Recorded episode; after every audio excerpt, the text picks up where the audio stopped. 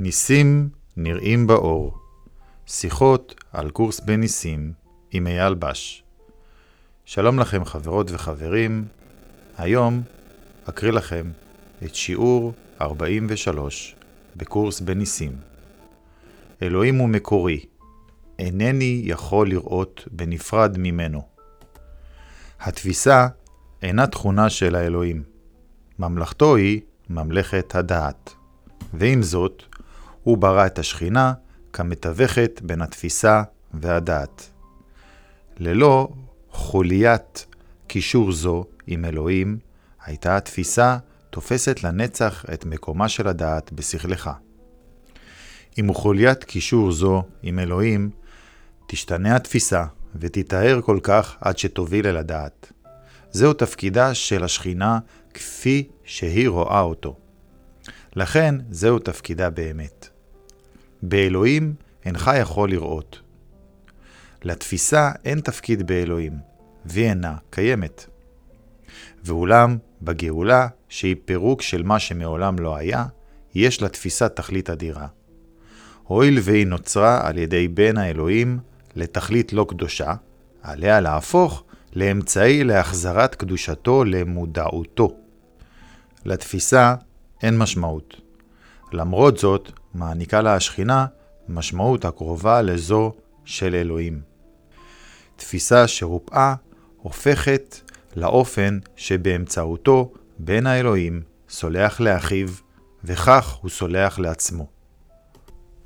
אינך יכול לראות בנפרד מאלוהים, מפני שאינך יכול להיות בנפרד מאלוהים. כל מה שאתה עושה, אתה עושה בתוכו, מפני שכל מה שאתה חושב, אתה חושב עם שכלו. אם החזון הוא ממשי, והוא ממשי במידה שהוא לוקח חלק בתכלית השכינה, אזי אינך יכול לראות בנפרד מאלוהים. שלושה זמני תרגול בני חמש דקות נדרשים היום. אחד מוקדם בבוקר, ככל האפשר, והאחר מאוחר ככל האפשר במשך היום. את השלישי אפשר לבצע בזמן הנוח והמתאים ביותר שהנסיבות והמוכנות מאפשרות. בתחילת זמני התרגול האלה, חזור לעצמך על רעיון היום בעיניים פקוחות. אלוהים הוא מקורי. אינני יכול לראות בנפרד ממנו. אחר כך, הסתכל סביבך זמן קצר, תוך יישום הרעיון באופן מוגדר למה שאתה רואה. די בארבעה או חמישה נושאים לשלב התרגול הזה. אתה יכול לומר למשל, אלוהים הוא מקורי. אינני יכול לראות את השולחן הזה בנפרד ממנו. אלוהים הוא מקורי. אינני יכול לראות את התמונה ההיא בנפרד ממנו.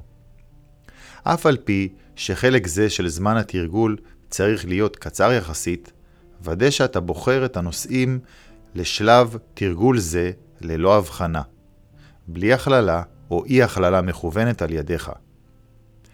בשלב השני והארוך יותר, עצום את עיניך, חזור שוב על רעיון היום, ואחר כך תן לכל מחשבה השייכת לעניין העולה בך להתווסף לרעיון על פי דרכך שלך. מחשבות כאלה הן למשל אני רואה דרך עיני הסליחה. אני רואה את העולם כמבורך. העולם יכול להראות לי את עצמי. אני רואה את מחשבותיי שלי שהן כמחשבות האלוהים. כל מחשבה קשורה פחות או יותר ישירות לרעיון היום מתאימה. אין הכרח שתהיה למחשבות זיקה ברורה לרעיון, אך הכרח הוא שלא יהיו מנוגדות לו. אם תגלה ששכלך טועה ללא כיוון, אם תתחיל להיות מודע למחשבות שברור כי אינן מתיישבות עם רעיון היום, או אם נראה לך שאינך יכול לחשוב על שום דבר, פקח את עיניך, חזור על השלב הראשון של זמן התרגול, ואחר כך נסה שוב את השלב השני. דאג שלא יישאר פרק זמן ממושך שבו תשקע במחשבות שאינן שייכות לעניין. כדי למנוע זאת, חזור לשלב הראשון של התרגילים לעתים קרובות ככל הנדרש. בעת יישום רעיון היום בזמני התרגול הקצרים יותר, אפשר לשנות את הניסוח לפי הנסיבות והמצבים שבהם אתה מוצא את עצמך במשך היום. לשם דוגמה, כשאתה נמצא עם מישהו אחר, נסה לזכור לומר לו בלי קול. אלוהים הוא מקורי, אינני יכול לראות אותך בנפרד ממנו. ניסוח זה הוא ישים באופן שווה לזרים ולמי שלדעתך קרובים אליך יותר. למעשה, השתדל לא לעשות בכלל הבחנות כאלה. יש ליישם את רעיון היום במשך היום כולו גם לכל המצבים והאירועים העשויים להתרחש, במיוחד לאלה שנראה כי הם מצערים אותך בצורה כלשהי. לתכלית זו, יישם את הרעיון בצורה הבאה. אלוהים הוא מקורי, אינני יכול לראות זאת בנפרד ממנו. אם שום נושא מיוחד לא עולה במודעותך באותו הזמן, פשוט חזור על הרעיון בניסוחו הראשון. השתדל היום שלא לאפשר לפרקי זמן ממושכים לחלוף בלי שתסגור את רעיון היום, וכך תזכור את תפקידך. שיעור מספר 43 בקורס בניסים אלוהים הוא מקורי, אינני יכול לראות בנפרד ממנו. השיעור הזה מדבר על האחדות, האחדות שבה נבראנו. אלוהים ברא אותנו, מאוחדים איתו, שווים איתו, ואין שום אפשרות שיהיה משהו אחר. אבל האגו מספר לנו שאנחנו נפרדים, ובעצם שאנחנו מחפשים את מחשבת הנפרדות, אנחנו הרבה מאוד פעמים לא מוצאים אותה. הקורס מדבר על מחשבת הנפרדות כל הזמן. הוא אומר שהרעיון הראשון שעלה בשכל שלנו, בנפרד במרכאות כפולות ומכופלות מאלוהים, היה שאנחנו נפרדים ממנו. ואנחנו מחפשים את המחשבה בשכלנו ולא מוצאים אותה, כי אנחנו לא זוכרים רגע כזה שבו עמדנו בפני ההתלבטות או ההחלטה לאיזה קול להאמין, לקולו של האגו או לקולה של השכינה. ולמה אנחנו לא זוכרים את זה? כי הסתרנו את זה מהמודעות שלנו, כדי שנוכל להמשיך לקיים את החיים של הנפרדות, הפחד, הסבל, הכאב, האובדן והייאוש שיש בעולם הזה, שבו אנחנו חיים. אבל המחשבה של הנפרדות קיימת בכל אחד ואחת מאיתנו עכשיו. איפה? באמונה שאנחנו זה הגוף שלנו. כי אם אני מאמין שאני זה גופי, אני מאמין שאני נפרד מאלוהים.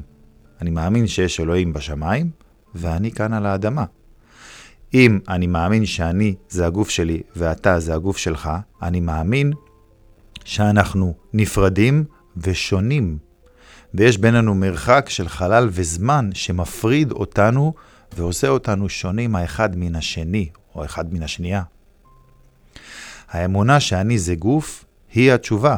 זאת המחשבה הראשונה שאנחנו מאמינים בה, בשכל שלנו, לא בגוף. המחשבה הזאת היא מחשבת הנפרדות. אני והעולם, אני ואתה. השיר "אני ואתה נשנה את העולם" בפירושה של השכינה אומר שרק כשאני מקשיב לקול הנוסף בשכל שלי, הקול השני, קולה של השכינה, אז היא יכולה לפרש לי את העולם, ואני אראה אותו אחרת לחלוטין ממה שאני רואה אותו עכשיו. אז אני והשכינה ביחד בהחלט יכולים לשנות את העולם, אם אני מסכים להקשיב להדרכתה. אבל כשאני מקשיב לאגו, אז אני ואתה נשנה את העולם הופך להיות מצב של שרידות, הישרדות, מלחמה, כוחניות, פחד, ואולי גם עניין של מזל, כי אולי אני אצליח איתך ביחד ואולי אנחנו ניכשל. אני ואתה נשנה את העולם. אני וקולה של השכינה. לבד אי אפשר שאני אעשה את זה, כי אני חושב שאני נפרד מאלוהים. וכל אחד שחי בעולם הזה חושב ומאמין במחשבת הנפרדות. אחרת אולי הוא מוצא את עצמו כאן מן הסתם, בטוח שהוא זה הגוף של עצמו. אז אלוהים הוא מקורי, אינני יכול לראות, בנפרד ממנו. השיעור מתחיל ומסביר לנו שהתפיסה היא לא תכונה של האלוהים. הממלכה של אלוהים היא ממלכת הדעת. הוא ברא את השכינה כמתווכת בין התפיסה שלנו לבין הדעת שלו. בלי החוליה הזו, התפיסה הייתה תופסת לנצח את המקום של הדעת, ולא היינו יכולים להתעורר מהחלום. אבל אלוהים השאיר את השכינה כמתווכת בשכל שלנו, כדי שהתפיסה שלנו תשתנה, תיטהר, עד שהיא תוביל אותנו אל הדעת. אז התפקיד של השכינה, כפי שהיא רואה אותו, הוא לתווך בין העולם הזה, שהוא אשליה והוא חלום, לבין העולם האמיתי, להוביל אותנו לחזור הביתה אל הדעת. לתפיסה שלנו אין שום תפקיד באלוהים, היא לא קיימת. כשאנחנו נמצאים במודעות מלאה באלוהים, אנחנו לא תופסים שום דבר. אנחנו יודעים מה שאנחנו, וזהו. אנחנו לא חושבים על זה, אנחנו פשוט הווים את זה. בשביל זה יש משפט בקורס שאומר, אלוהים הווה. ברגע שאנחנו אומרים אלוהים הווה, הכל נגמר ונעלם. כי רק אלוהים הווה.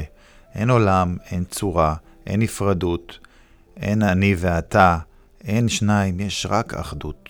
אלוהים הווה. השיעור ממשיך ואומר, תפיסה שרופאה הופכת לאופן שבאמצעותו בן האלוהים סולח לאחיו, וכך הוא סולח לעצמו. כל הקורס מדבר על סליחה, אבל הוא לא אומר שאני צריך לבוא ולהגיד לאחי, אני סולח לך, או שאחי צריך להגיד לי, אני סולח לך, כי זו סליחה של האגו, ולא על זה הקורס מדבר. הסליחה היא הראייה של הדברים כמו שהם. זאת אומרת שאני סולח לאח שלי על כל מה שאני חושב שהוא עשה לי, על כל מה שהוא לא באמת עשה לי, כי הוא לא יכול היה להיות נפרד ממני, והוא לא יכול היה לעשות לי שום דבר, כי לא נפרדנו מאלוהים, זה חלום. אז אני סולח בעצם לאח שלי על כל מה שהוא לא באמת עשה לי בחלום הזה שאני חולם, ואני סולח לעצמי על כל מה שלא באמת עשיתי לו בחלום הזה, ואני רואה אותו ואותי כמו שאנחנו באמת, באחדות מושלמת עם אלוהים. וכשאני מצליח לראות את זה, להבין את זה ולדעת את זה, אז אני סולח לו ומקבל אותו כמו שהוא באמת. הוא לא גוף, צורה נפרדת ממני, הוא לא פחות ממני או יותר ממני, והוא לא רחוק ממני. הוא אחד איתי, ובגלל שאלוהים אחד איתי ואלוהים אחד איתו, אז אנחנו לא יכולים להיות נפרדים, אנחנו מאוחדים בדעת האלוהים.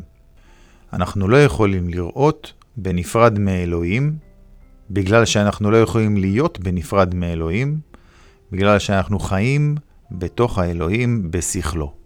כל מה שאנחנו רואים, כל מה שיצרנו, העולם הזה והנפרדות, זאת אשליה, כי זה לא דבר שמתקיים לנצח, ואין לזה שום משמעות באלוהים. נאמר גם בקורס שאלוהים בכלל לא יודע על כל מה שיצרנו, כי הוא לא נוצר מעולם, כי אלוהים לא ברא נפרדות.